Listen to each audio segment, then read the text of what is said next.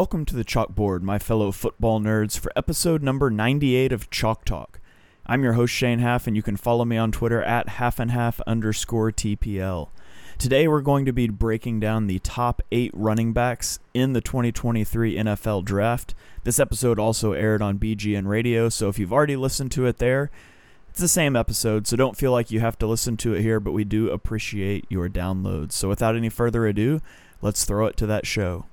From the field to the film room to the war room, we've got you covered every step of the way as the road to the draft starts right now on BGN Radio.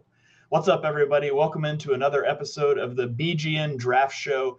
I am joined tonight by Deibs. Give him a follow on Twitter at Mr. Crockpot. Check out his podcast, Party on Broad. Deibs, are you as excited as I am to break down this running back class tonight?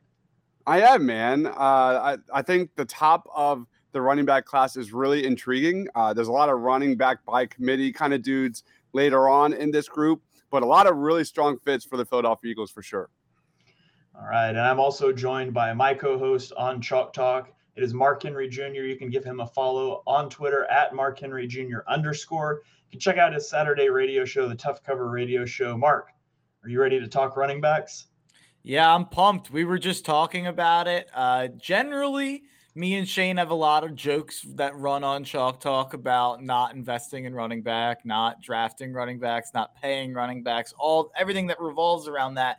And I genuinely do believe in the in what we're preaching there generally. But last year, my RB1 didn't clock in until number 86 overall on my rankings as we just discussed off air. This year, I've got 3 running backs in my top 30. So I clearly am very, very high, at least on the top of this running back class. So there's a lot to talk about here. Yeah, absolutely. And so we're going to dive into it. We're going to rank our top eight running backs. Why eight? Because we wanted to talk about more than five, but we didn't want to get all the way to 10. So we just split the difference here. Uh, so we're going to talk about our top eight. We might shout out a few honorable mentions, but I think we're going to get most everyone in the top eight. Like last week with offensive line, we're going to go one to eight uh, so we're going to work from top to bottom, and we'll basically open the floor up to whoever has a guy ranked highest uh, to do the bulk of the talking about that guy. So we're going to start off with the guy who is our universal number one. It is Bijan Robinson, the running back out of Texas. Uh, I'm going to take the floor first on Robinson. He's a five-star recruit, uh, the top running back in his class, and he was the 15th overall player in his class. In 2022, he won the Doak Walker Award and he was a consensus All American. He finished fourth in career rushing yards at the University of Texas. He's 5'11, 215 pounds, just over 21 years old. Uh, he ran a 4.4840 at the combine, had a 9.81 relative athletic score, which, if you're unfamiliar with relative athletic scores, I will reference those at every position show the rest of the way. So let me just pause and tell you what that is. Uh, you can go check it out online. Just Google relative athletic score. I don't remember the link, but there's a guy on Twitter at MathBomb.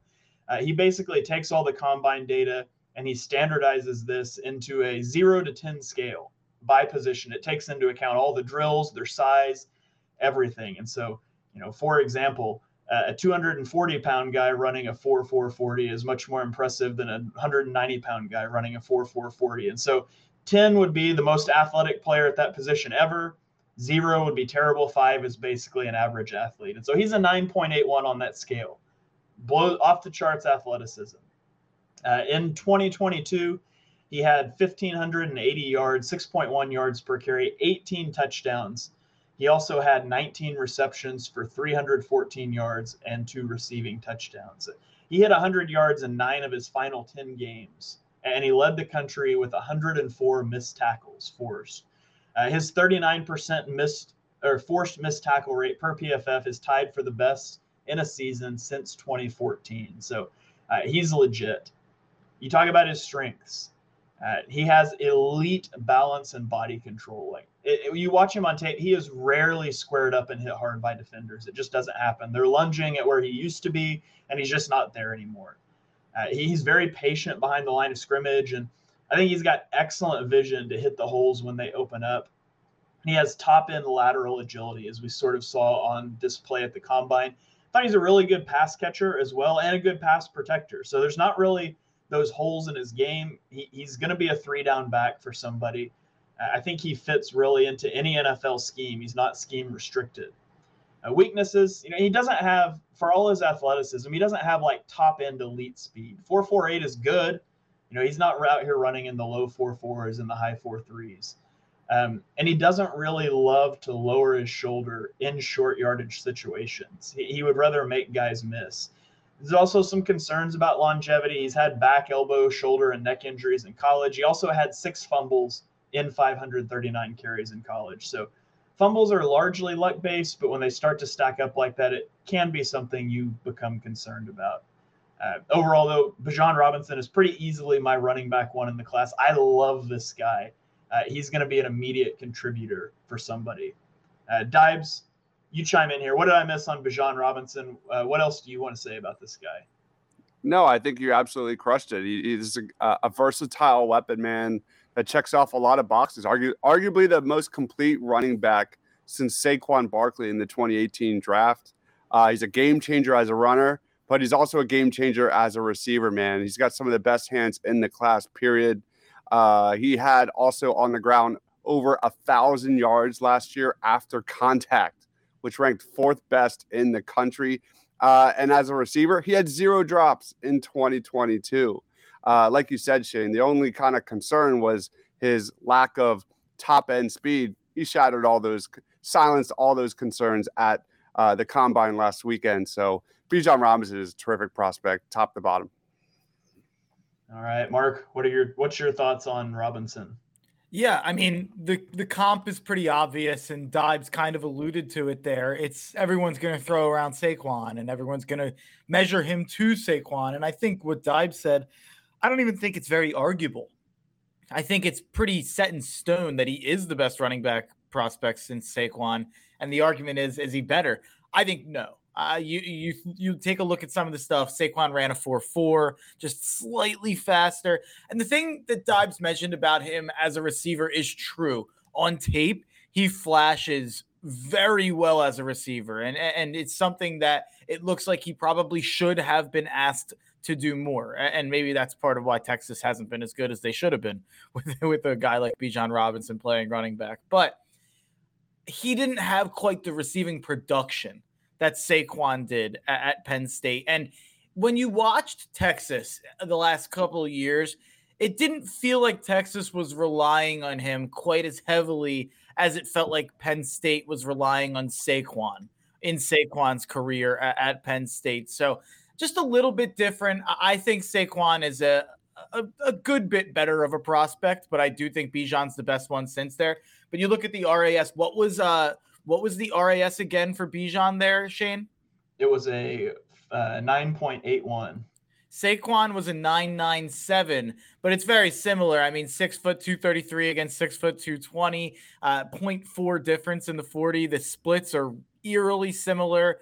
Uh, so, yeah, I mean, they're very similar prospects. My slight, you know, nudge to Saquon would be I think he was a little bit more explosive, a little bit more reliable, and a little bit more of a of a producer in the passing game than Bijan was in college. That could change once it gets to the next level. And you could make a pretty strong argument that Bijan might be a better strictly running prospect as a as a running back in terms of just evaluating his carries than maybe even Saquon was. I don't see him as a comparable to Saquon. I see him comparable to maybe like an Edgerrin James uh, if you guys remember that dude. Yeah, so what you're saying is if Dave Gettleman were to get a GM job before the draft, he's trading up for Bijan Robinson, right? okay, so Robinson is our universal number one. Uh, we start to diverge a little bit at number two. Uh, at number two, Deibs and I both have Zach Charbonnet. Mark has Jahmyr Gibbs. Let's start off with Gibbs. Mark, uh, which by the way, we're just flipped. Mark has Charbonnet third, Deibs and I have Gibbs third. So we're going to talk about these guys in buckets here, uh, but we'll let Mark lead us off on Jahmyr Gibbs. It's so funny because when me and Deibs were doing draft content last year, I was in love with Zach Charbonnet. Yeah, you were. Decided to go back to UCLA, uh, and I thought, oh well, next year I'll be all in on Charbonnet again, and I am.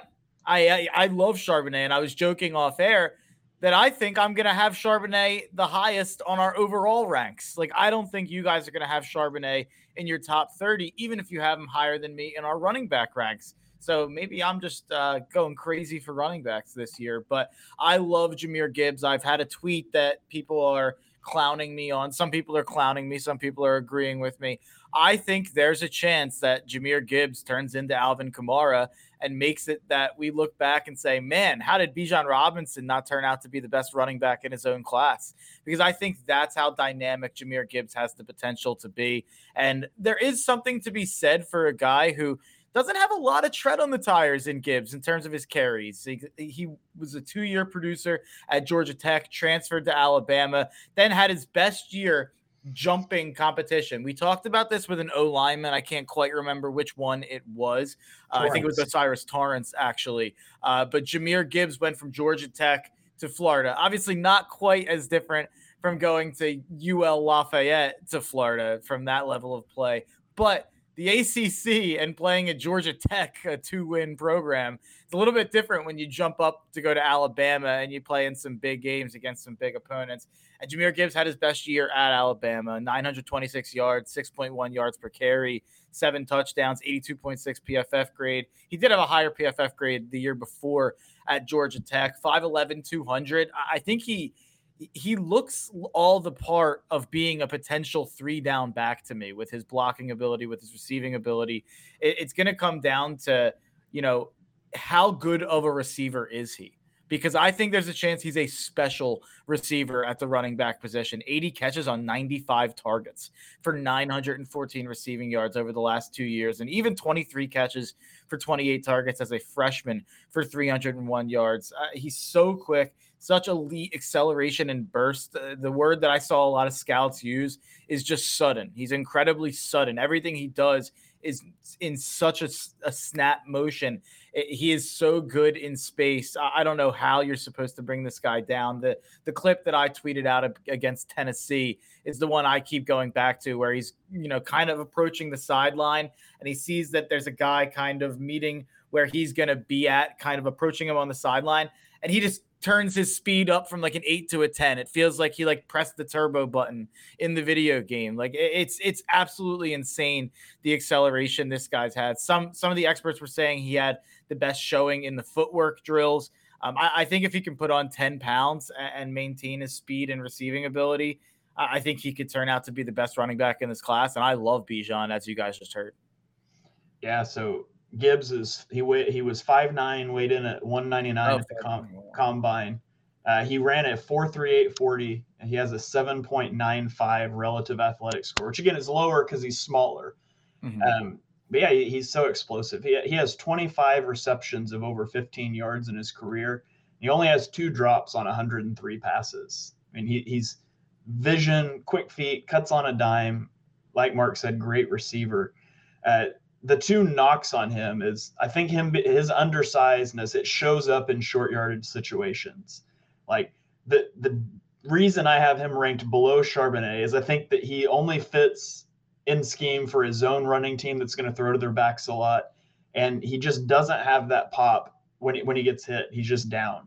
Whereas Charbonnet I think goes through people, and so him being undersized it shows up um, and I wonder if he's going to be able to handle being a feature back. I mean, he he was fine this year, but I wonder about his. He struggles a little in pass protection. I think it's mostly related to his size. And then he had four fumbles on 383 carries at Georgia Tech, although he didn't have any in 2022 at Alabama. So hopefully it's a luck based thing and the ball security is fine. But I do worry about his size and just uh, only fitting into certain schemes. You're going to have to throw to your running backs a lot uh, if you're going to draft this guy.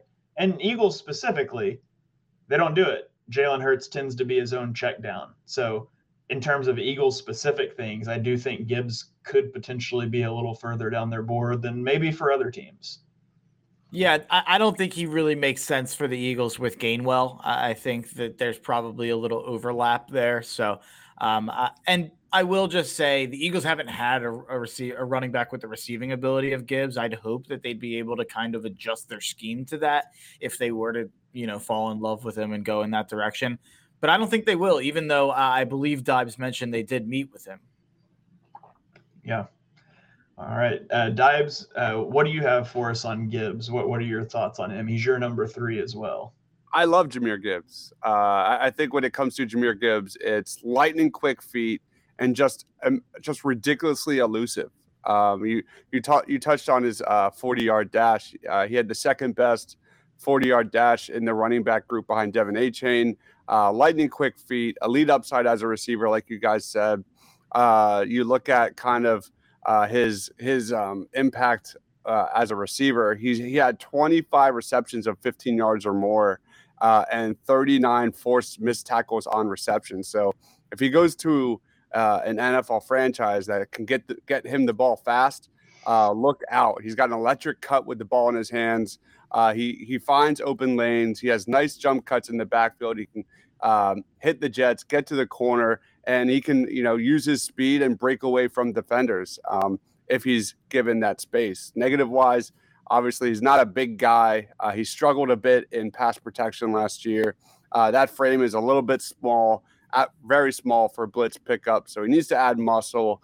Um, I just think Gibbs is a, a really interesting prospect, and uh, that explosiveness will fit any team in the in the offense or any team's offense in the NFL moving forward.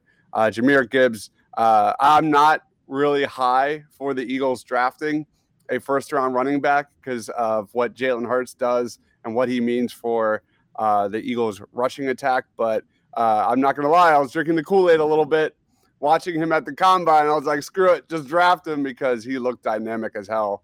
Uh, what was that on Saturday? I think it was. Yeah. All right. Well, let's pivot then, Deibs, to your number two and my number two. He's number three for Mark. It's Zach Charbonnet, the running back out of UCLA. Uh, Deibs, why don't you lead us off on Charbonnet? All right. So this is one of my guys, Mark, as we like to say. Uh, Zach Charbonnet. Uh, I like to call him the anti Miles Sanders. I have a ton of positives for Zach Charbonnet. Six foot one, 220 pounds, easily checks off a lot of the size boxes. Uh, a guy who can move the chains, he had 145 rushing first down, uh, rushing first downs and touchdowns since 2021. That is the best mark of all Power Five schools per PFF. Uh, he's a north to south uh, style of running back, a power rusher who can break tackles, drive piles. He had 26 runs of 15 yards or more in 2022. I, I think this guy's combination of power and bruising style is just elite uh, which really attracts me as an Eagles fan, just dreaming of this guy behind Jalen Hurts in those RPOs, in those short yardage situations.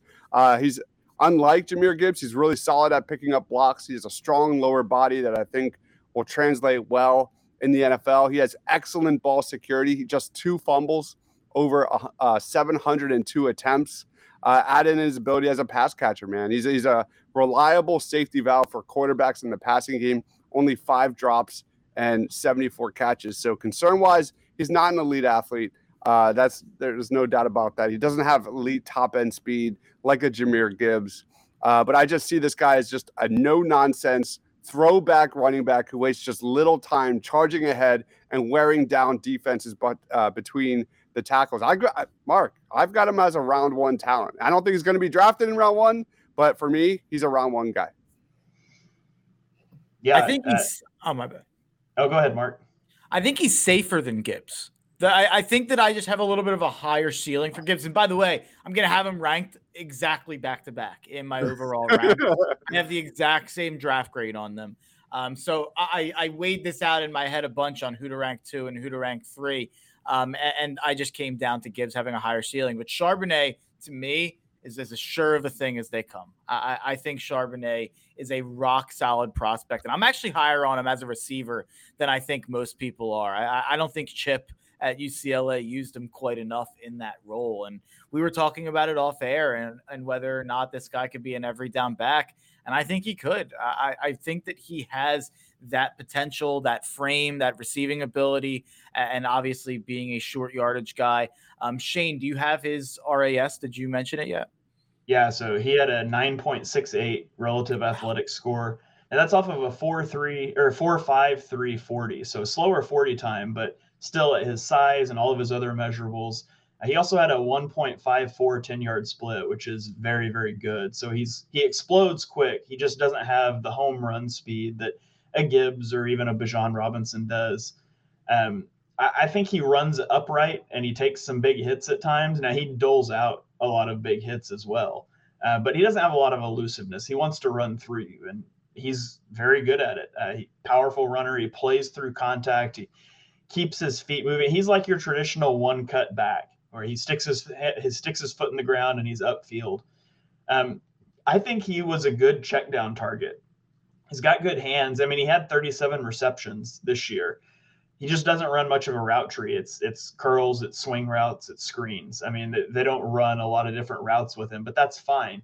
Uh, his 135 yards per game was fourth in the nation this year, and his 7.0 yards per carry was 10th. And then my favorite is he broke 43 tackles on 232 touches, and he only fumbled one time. So he's ball security, he's power, he's north south between the tackles. Uh, he is scheme diverse. Like he's a good enough one cut runner to run in his own scheme, but you could run him in a power and a gap scheme. And ultimately, I've got him and Gibbs really close. But what put him above Gibbs for me is his versatility. He has versatility that I don't think Gibbs has. And so, uh, like Mark said, I don't know that they'll be back to back for me, but they're going to be very close. Uh, but that's why they stacked up the way they did for me.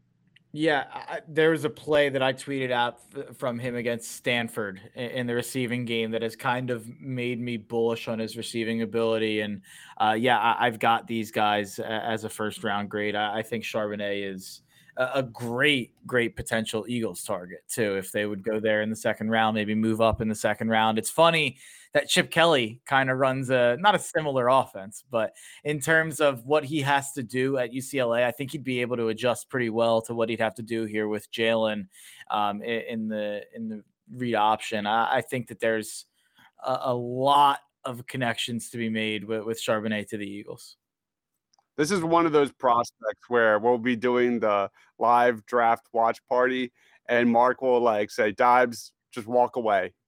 because that means another team drafted Zach Charbonnet before the Eagles, and I'm, I'd be devastated. All right. Well, that's our top three. It starts to get interesting here at number four. There's a pretty clear number one. There's a pretty clear two and three, and then we're all over the place the rest of the way. So we'll throw to our number fours here. At number four, I have Tank Bigsby who is Mark's number seven and is not on Dibe's big board. So let's talk about Bigsby first. Um, he's from Auburn. I'll lead the way on him. He's a four star recruit with a track background. He was a long jumper and a sprinter in high school. Uh, he was the SEC Freshman of the Year in 2022. He's 5'11, 210 pounds, 21 and a half years old. Uh, he ran a 4.58 40 with a 1.54 10 yard split. So the 10 yard split's pretty good. The 40 is a little slow. Uh, but it all coalesced into a 7.49 relative athletic score. So he's still up there in terms of athleticism. In 2022, he rushed for 970 yards on 5.4 yards per carry with 10 touchdowns, had 30 receptions for 180 yards. Uh, he also had the seventh most rushing yards after contact per attempt at 4.2. So average 5.4 yards per carry 4.2 of those were after contact on average. Uh, I mean, as you would expect, isn't this just a great name, Tank, for a running back? Like, it's a perfect running back name, and it's his style, right? He's a north south runner. He runs hard. He almost always falls forward, and I mean, he's just powerful. And but he can cut well. He makes defenders miss. He's got some agility there. Uh, and you know, I had this written down before the combine that he's got average speed, but he hits his top speed fast. That's exactly what his 40 and his 10 yard splits tell me. Uh, backs up what I was seeing there. Uh, as far as weaknesses go for him, he wasn't given opportunities in the passing game. So a lot of times we put on a prospect that they just can't do it. And I don't know if that's true. I know he wasn't asked to do it. So it's unclear if he would have the ability to be a three down back. Uh, he runs too upright at times and he's susceptible to guys cutting his legs out. If you want to hit him in the chest, he's going to run you over, but his legs are susceptible to being cut down. And then he's he's a little inconsistent game to game. Like he'll play lights out one week and then the next week he'll have a bad game and you need that consistency from a workhorse back. So I think he is a diverse scheme fit guy. I think you could put him in a zone scheme. I think you could put him in a power scheme. Uh, I think either of those would work. Uh, he is my number four. Mark, you got him at number seven. Uh, why don't you talk to me about about Tank? Yeah, no, I, I, like Tank Bigsby. He's got a lot of tread on the tires. Three-year producer um, the last three years, obviously.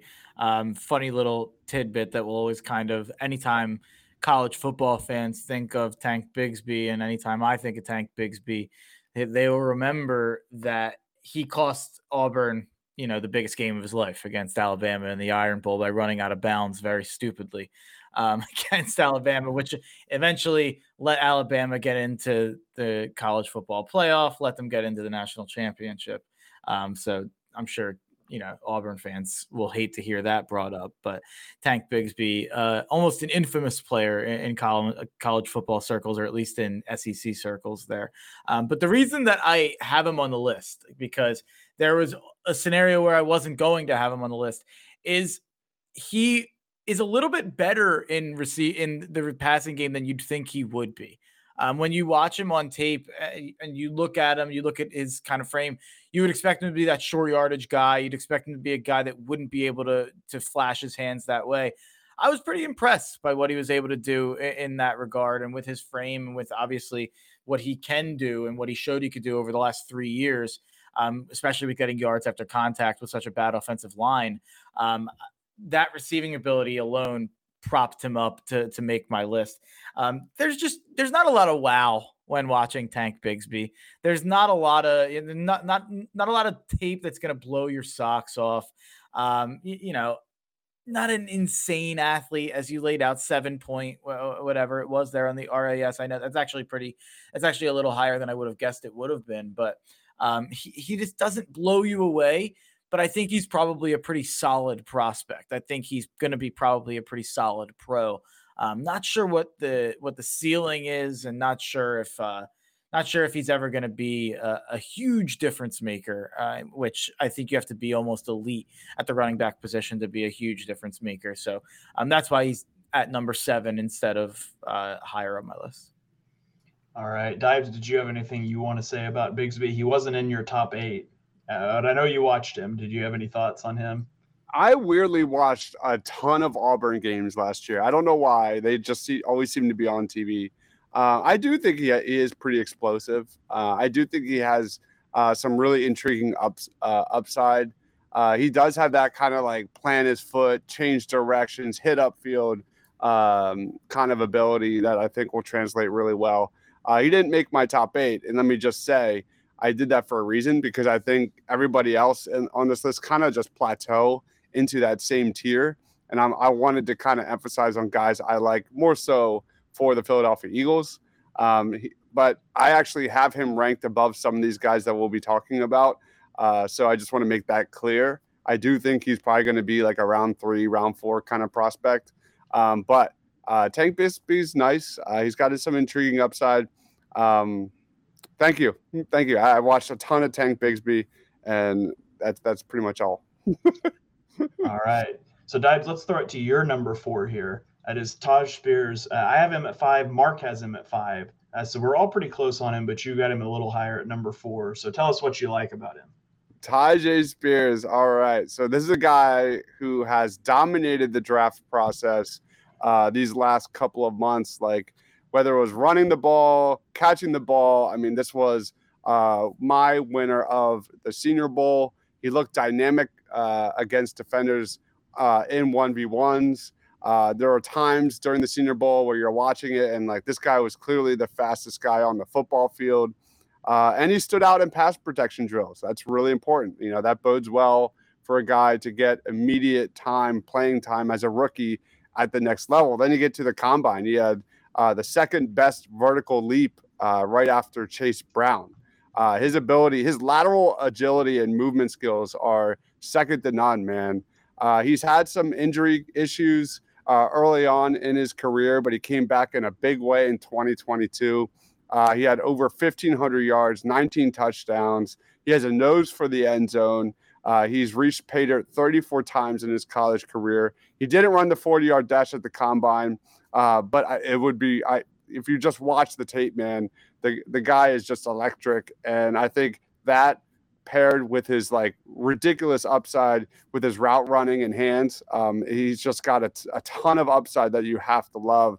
Uh, I, I think he needs to gain a little muscle at the next level. but once he does, watch out because I think Tyjae Spears uh, is just electric with the football, man. I love this guy. Now, I would like the value you could get for a Tyjae Spears and on like a late day th- two, day three uh, area is immensely valuable uh, for the Philadelphia Eagles. I, this guy is another one of my guys in this draft. All right, Mark, you have Spears at number five. Uh, why don't you talk about him and then I'll finish it off. Yeah, Deibs touched on pretty much all of it. Um, I, I, think he's going to be a really good gadget player at the next level. And when I say that, I don't even mean that, you know, in, a negative term. I think he's guaranteed a role right away uh, if you draft him in terms of using him as a change of pace guy. And you know, his yards per carry have been pretty insane. He actually got a 90.2 PFF grade in 2022.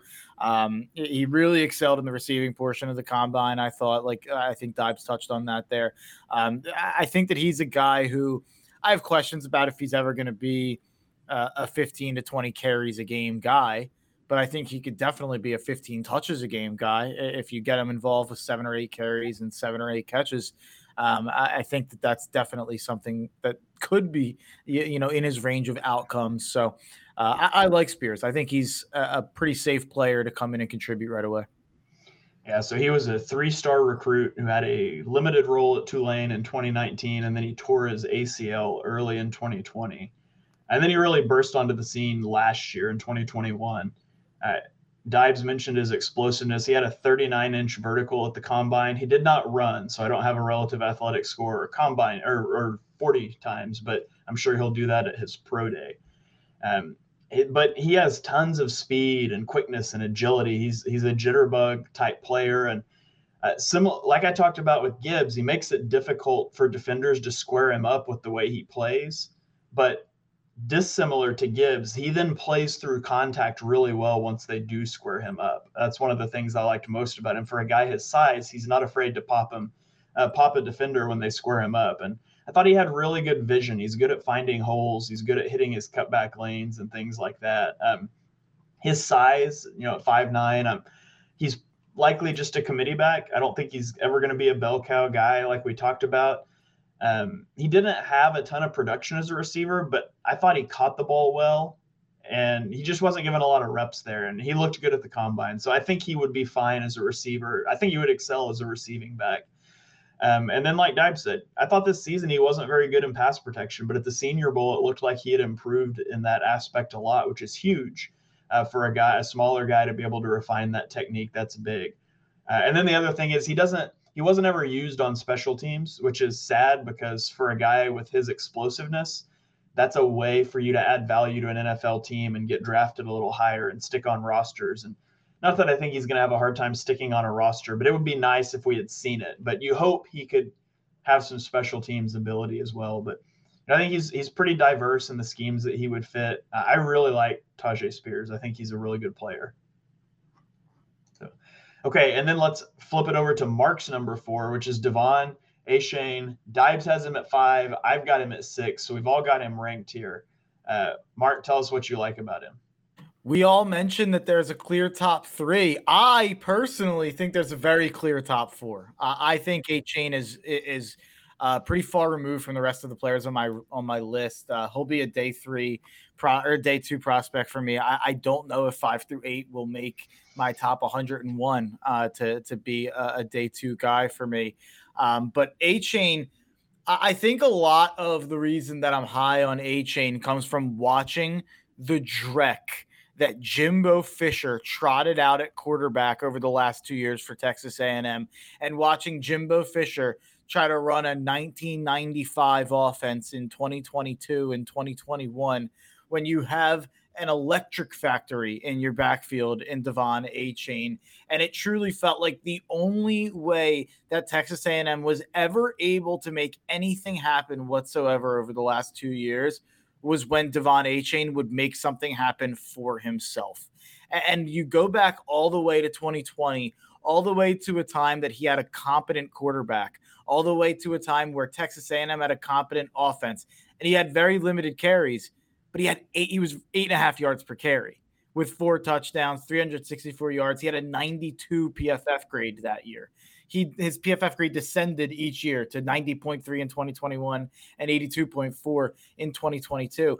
But 5.6 yards per carry and six and 6.8 yards per carry over the last two years, when the defense knows your offense has nothing else to be concerned about at all.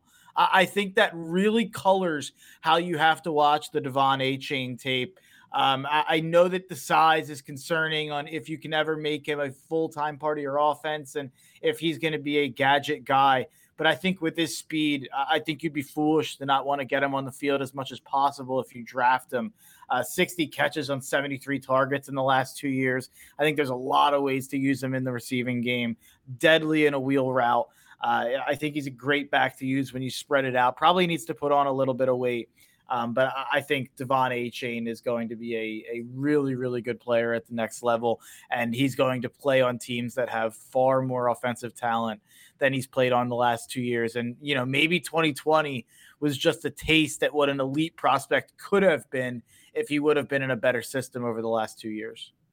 Yeah, I mean, 64% of his yards were after contact in yeah. 2022. It's just crazy for a guy that small, which – yards after contact doesn't just mean running guys over. It means making a miss and they just get a hand on you too. But uh, he, he was elite in that regard as well. Deibs, you've got him number five. I'll let you talk about him before I before I do, since he's number six for me.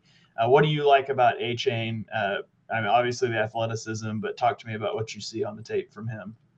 Yeah, it's speed, man. It's all about speed. Like there are fast people, and then there's De'Von Achane. Uh, like this is a guy who ran the same 100 meter time as Jamaica's Yohan Blake, uh, who was a two time Olympic champion and two time world champion. He ran the fourth fastest 40 yard dash by a running back in history. Uh, his 4.32 seconds trails uh, trailed only Chris Johnson, like Keith uh, Marshall. Just uh, he's he's incredibly fast. He's never going to be a power back, but this is arguably the biggest home run hitter at the position his ability to flip the field on any given play. That's what Achane is all about. And he's really, really good, as you guys mentioned, at making defenders miss. So, um, yeah, uh, that's kind of what he is. Is he's, uh, you know, get the ball, get the ball to De'Von Achane in space, and just watch out. Yeah, He's uh, 5'8, 188 pounds, so he's very small for running back. He had a 6.84 relative athletic score, mostly due to his size, but he ran the 4.32 40. I was disappointed. I really thought he had a shot to break the combine record on the 40, but uh, like you guys talked about, elite athleticism. He ran track for A&M, ran a 10.14 100 meter dash, which is the 10th fastest in A&M track history. So he just got elite speed, elite quickness, and – I think he pairs it with vision and patience. Like I think he does a good job of finding so he doesn't just try to sprint to the boundary on every play like uh, some of these guys tend to do when they just know they're faster than everyone. And he doesn't get too cute when he needs to get to the sticks. Like he's not a power back. He's only 188 pounds, but he will lower his pads and try to get a first down. Uh, he's a good receiver. They even put him out in the slot sometimes. So he's got a little bit of a route tree and he is a dangerous kick returner at 30.7 yards per kick return. He had two touchdowns this year uh, on kick returns. So you can use him there. You can use him in the slot. You can use him out of the backfield. Now, he is awful in pass protection. And so that's a knock for a guy. And a lot of it comes to his size. It's hard to, you know, it's hard to chip some of these guys when you're so small. I say is he's got 28 pounds and two inches on me, but we're talking about draft prospects. I would have a relative athletic score of like a 0.1. So, uh, and then also his, his, lack of size and power, it limits his goal line and short yardage ability. And I think it also, it's fair to say that would cause some concerns long term about his durability. But he's an explosive player. Uh, he's a threat to pop off for a touchdown every time he touches the ball. So uh, he is a very exciting player to watch. And if used right, I think he could be a really good weapon for a team. You, you mentioned the combine there with being disappointed that he ran a 432. There's a couple of those. Like, even though a couple of guys that ran really, really fast, it's like I thought he would run even faster. I thought Kelee Ringo would run even faster. Well, I think it was 435, something in that in that range for Ringo. What was Jalin Hyatt? Like Jalin Hyatt, I thought would be way faster. Than- yeah, he was in the four fours. I thought he was actually trying to get in the four twos. That's how fast he is. Yeah, well, people were saying Ringo ran like a four-two-one in like in like some workout, which I always roll my eyes at. I mean, Shane knows how I feel about pro days, which we'll get to over the next couple months. Which are my favorite thing is how everyone knows that the Penn State 40 yard track is 38 yards long, and they just like, it, it's like the most well known fact that's out there around the pro day circuit, but. Uh, Clemson, yeah. there's there's always rumors about Clemson too. Clemson pumps their pumps their numbers up, and Clemson uh, might have a fast timer. Yeah. All right. Well, that takes care of our number fours. It actually takes care of our number fives as well. So I've already talked about my six. So uh, we will throw it here uh, to Mark to talk about his number six guy, uh, Kendre Miller, who is not on minor Deibs board. So Mark, the floor is all yours on this one. I think a lot of people watched TCU all year and walked away being like, "Oh, Max Duggan, tough kid," and he ended up getting whatever Davey O'Brien Trophy, and he was embarrassingly bad at the combine. Um, even though I mentioned it was a day three, I want that stricken from the record from our quarterback podcast that I mentioned it was a day three. he did run like a four five, so but the the idea was there. Um, and obviously, a lot of people wanted to talk about Quentin Johnston um, and Steve Avila is even like a, an O line prospect there from TCU. But the guy who always jumped out when I was watching TCU all year long was Kendre Miller.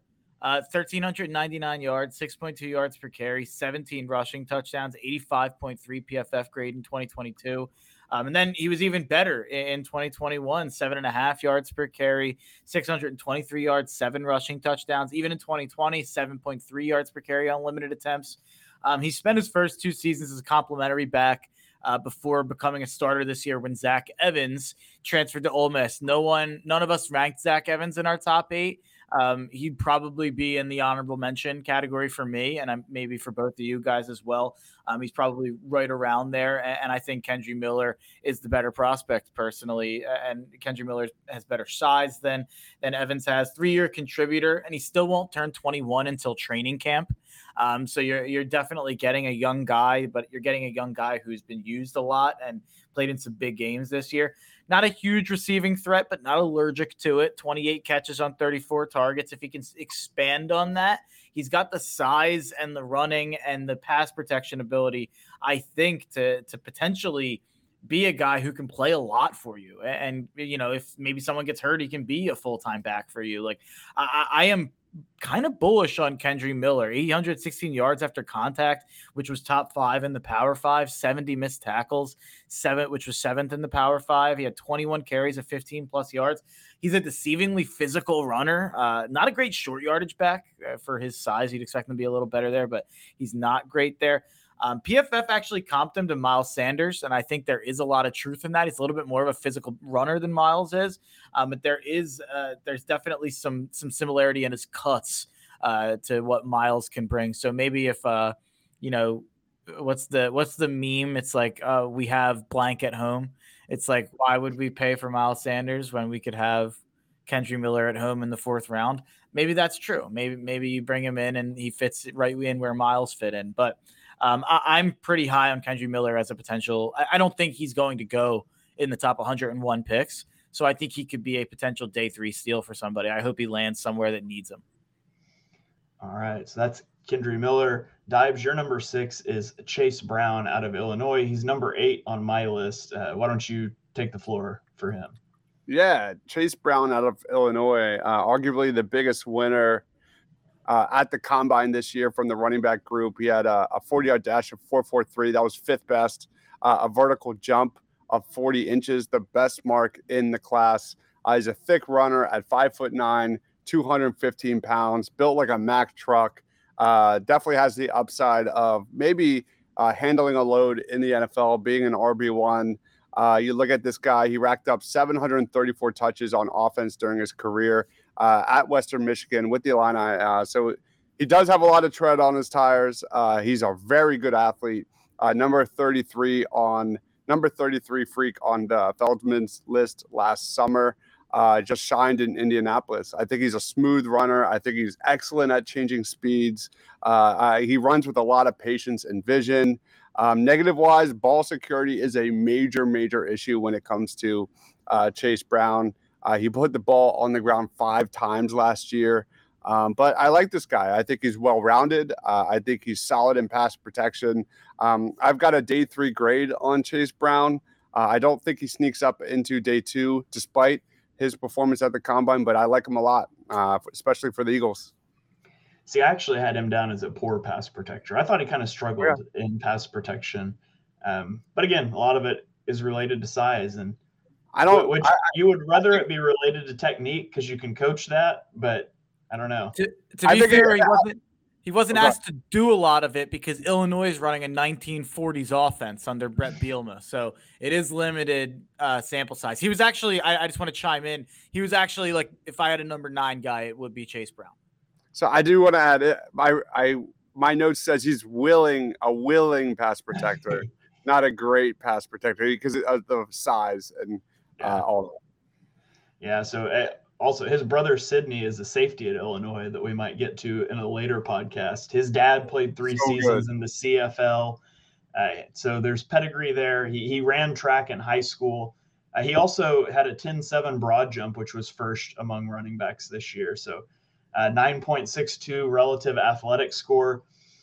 He's an explosive athlete with track speed. He had 23 runs of 15 plus yards this year. He, he handled a full workload this season eh, for the first time and showed he could be more than just a rotational back. He led power five backs and carries at 329 and he was second in forced missed tackles at 83 and i think he's effective as a check down and in the screen game but he doesn't play through contact well uh, particularly between the tackles. He doesn't really like to run between the tackles uh, so I think he needs to go to someone that's going to run a wide zone sort of, sort of scheme. He wants to get to the edge. He doesn't want to run through the trash in the middle of the field.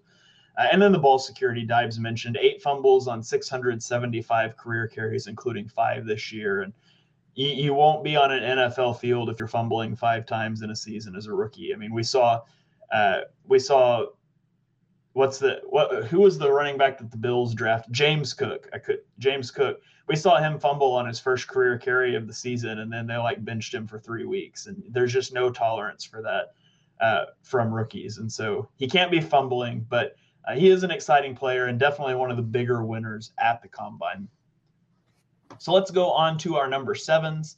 Uh, Mark seven was Tank Bigsby. We already talked about that. Uh, Deibs, your number seven is Kenny McIntosh, who is unranked for Mark and I. Uh, talk to me about McIntosh. Oh man, uh, he's dropping like a rock. This guy was actually my number four.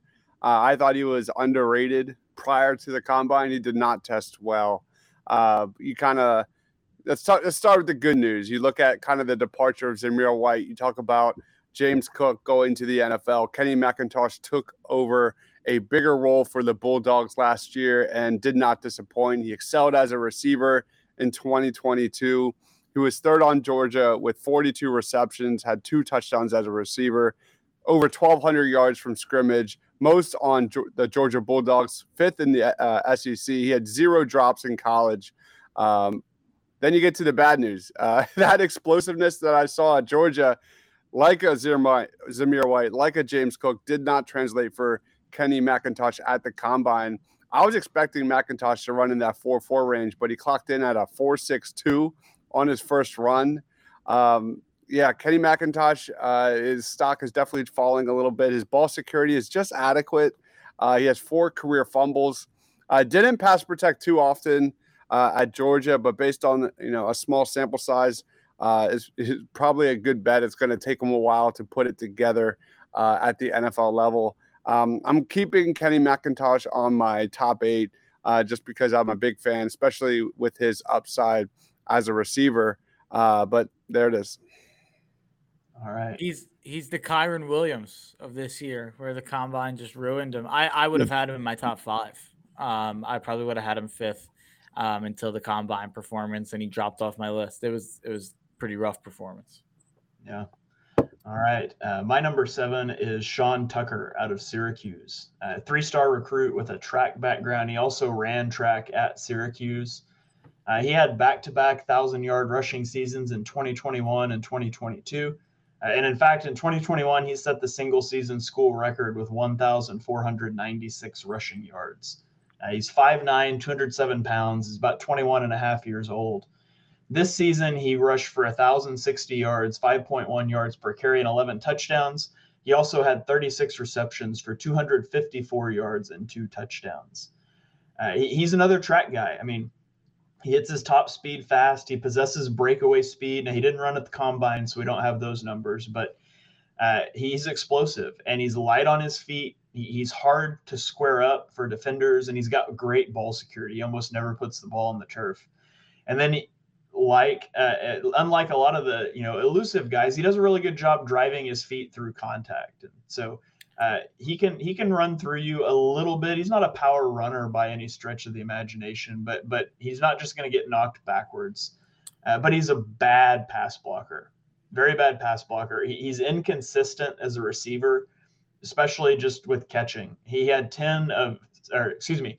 Uh, of 73 passes thrown to him in his career, he dropped 10 of them. So that's not ideal. He's not a guy that you're going to trust his hands and he can be indecisive at the line of scrimmage at times. That I wouldn't say he's got great vision. He, he sometimes he struggles to see where the hole is and to decide where to go. And uh, so, I mean, I think he could fit in any scheme. You're not going to want to throw him the ball a lot, uh, but there's some concerns. There's some red flags there, especially in terms of his hands and just his indecisiveness behind the line. Shane, are you aware of Sean Tucker's Twitter account? no, I'm not. He's one of the best Twitter follows of all time um, okay. at Sean Tucker 2020. Uh, when he was playing college this year, he'd have the same tweet after every game. It would just be a recap of the game. Saturday, we lost Syracuse 35, Wake Forest 45.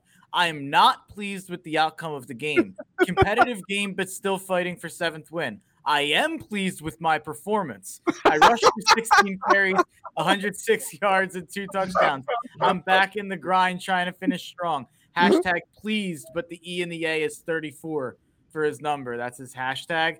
There are games where he's, you know, Saturday we lost Syracuse 3, FSU 38. That's a blowout loss. Big thanks to the fans for support. I am not pleased with my performance or the outcome of the game. Offense struggled again, 14 carries for 52 yards. Too many good runs called back for penalties. I'm back in the grind. Hashtag please. One of the best Twitter follows of all time. He's been doing this for like three years now. Nice. I'm gonna have to go throw him a follow now. I want. I can't. You know, I can't wait until he's doing it in the NFL, where he's like, uh, we the we lost 38 to 35. I did not get any carries. Um, I am the third running back. I, I am not pleased with my performance. I, I really should have been quicker to get the water bottle for Saquon. When not pleased with my performance. That's hilarious. He's a great. It's everyone. Everyone go check it out. It's pretty funny. Uh, the one podcast I listened to talked. The one college football podcast I listened to talked about it all year last year. So I knew to look for it this year. So it's, it's something I've been following for two years now.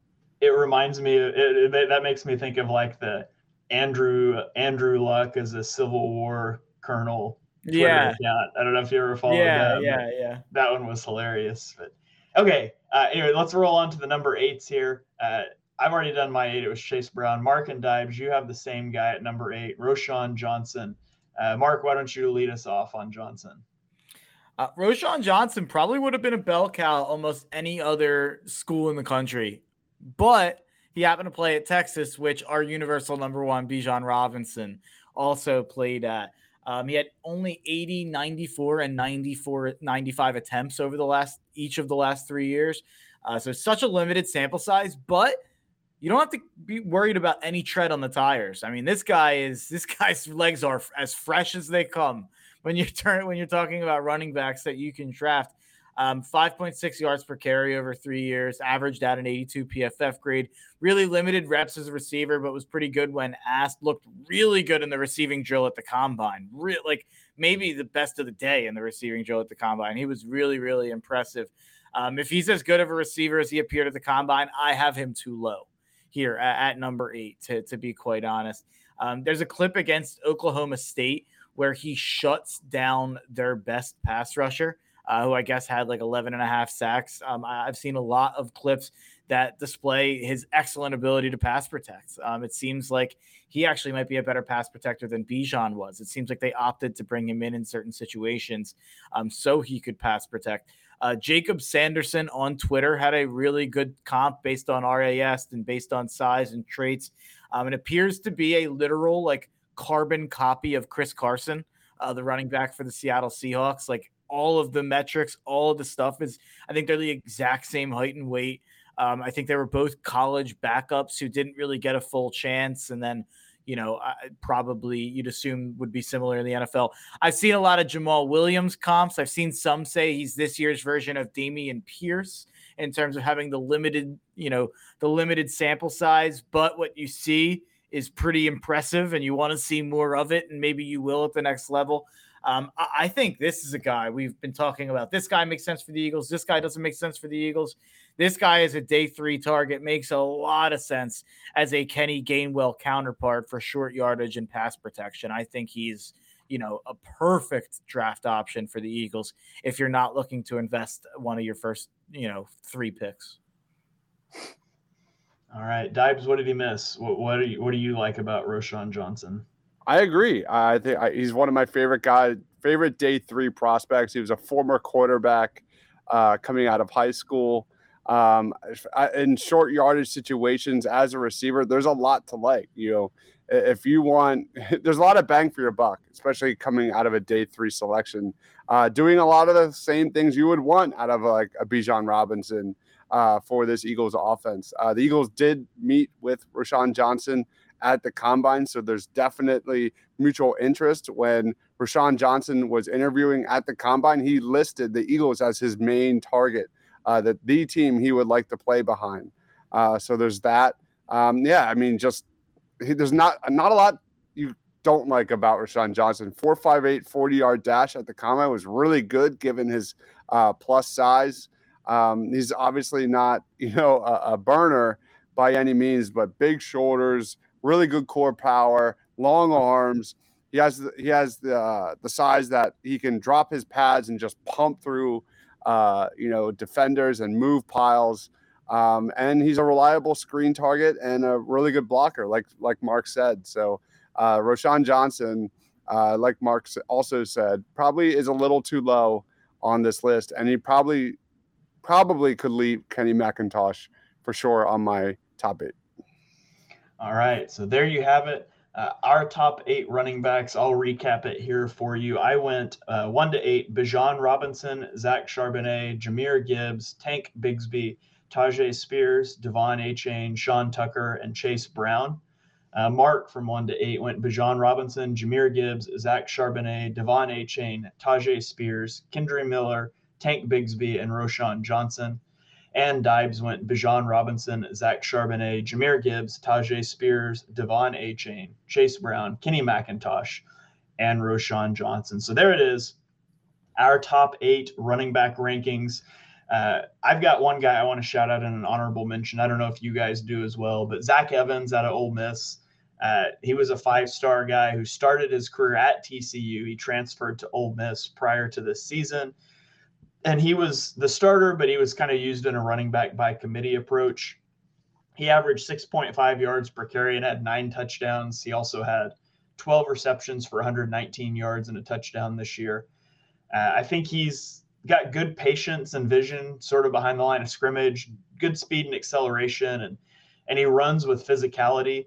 Uh, but he just doesn't have the production as a receiver or as a pass blocker, and so he's kind of a two down back who I think really only fits a zone running team. So he's somebody that you could watch out for on day three, a name that might be familiar to you when it gets called. But uh, overall, I ended up I, I had it all in all openness. I had him at number eight before Chase Brown's combine performance, and then I flipped them.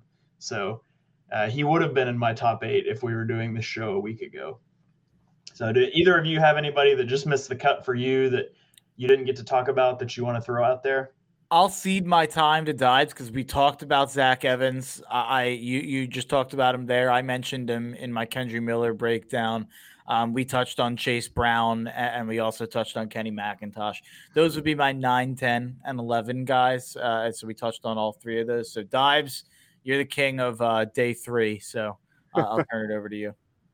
Uh, just a quick note on um, Zach Evans, who I like a lot. Uh, you know, he kind of played second fiddle uh, to Jackson. Or what was his name? Um, Quinshon Judkins. Is that how it Yeah. is, Mark?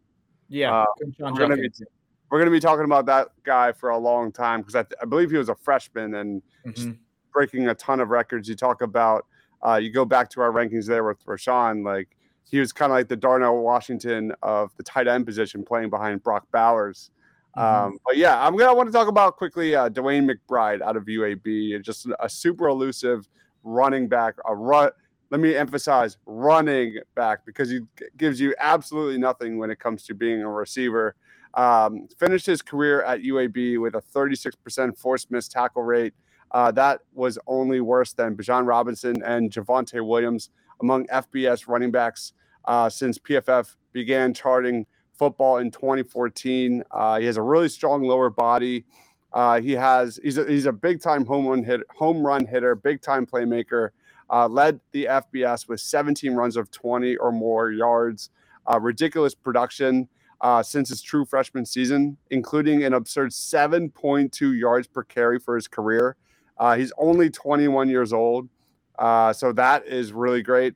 But like I said, he does not give you anything as a receiver. Only 10 targets uh, on 321 career pass snaps. Um, and then you have to obviously talk about uh, the competition or lack thereof uh, that he went up against UAB. He only uh, faced two Power Five defenses in his entire college career. Uh, but DeWayne McBride is uh, an interesting name. Day three guy to watch out for. All right, there you have it. That is our top eight running backs, some honorable mentions, everything you could possibly need to know about the running backs in this draft class. And we sort of expect the Eagles to make a play for a running back, uh, assuming Miles Sanders walks in free agency uh, next month. So that's going to wrap it up for this show. I hope you guys enjoyed it. We will be back next week to break down yet another position group for you guys, uh, bring you a ton of draft content. Uh, so you can be the smartest guy in the room at your draft party or whatever, wherever you watch the draft. Uh, so uh, that's going to about do it for us, uh, from me, from Deibs, from Mark, from BGN Radio. Thank you guys for tuning in. Make sure you smash that subscribe button.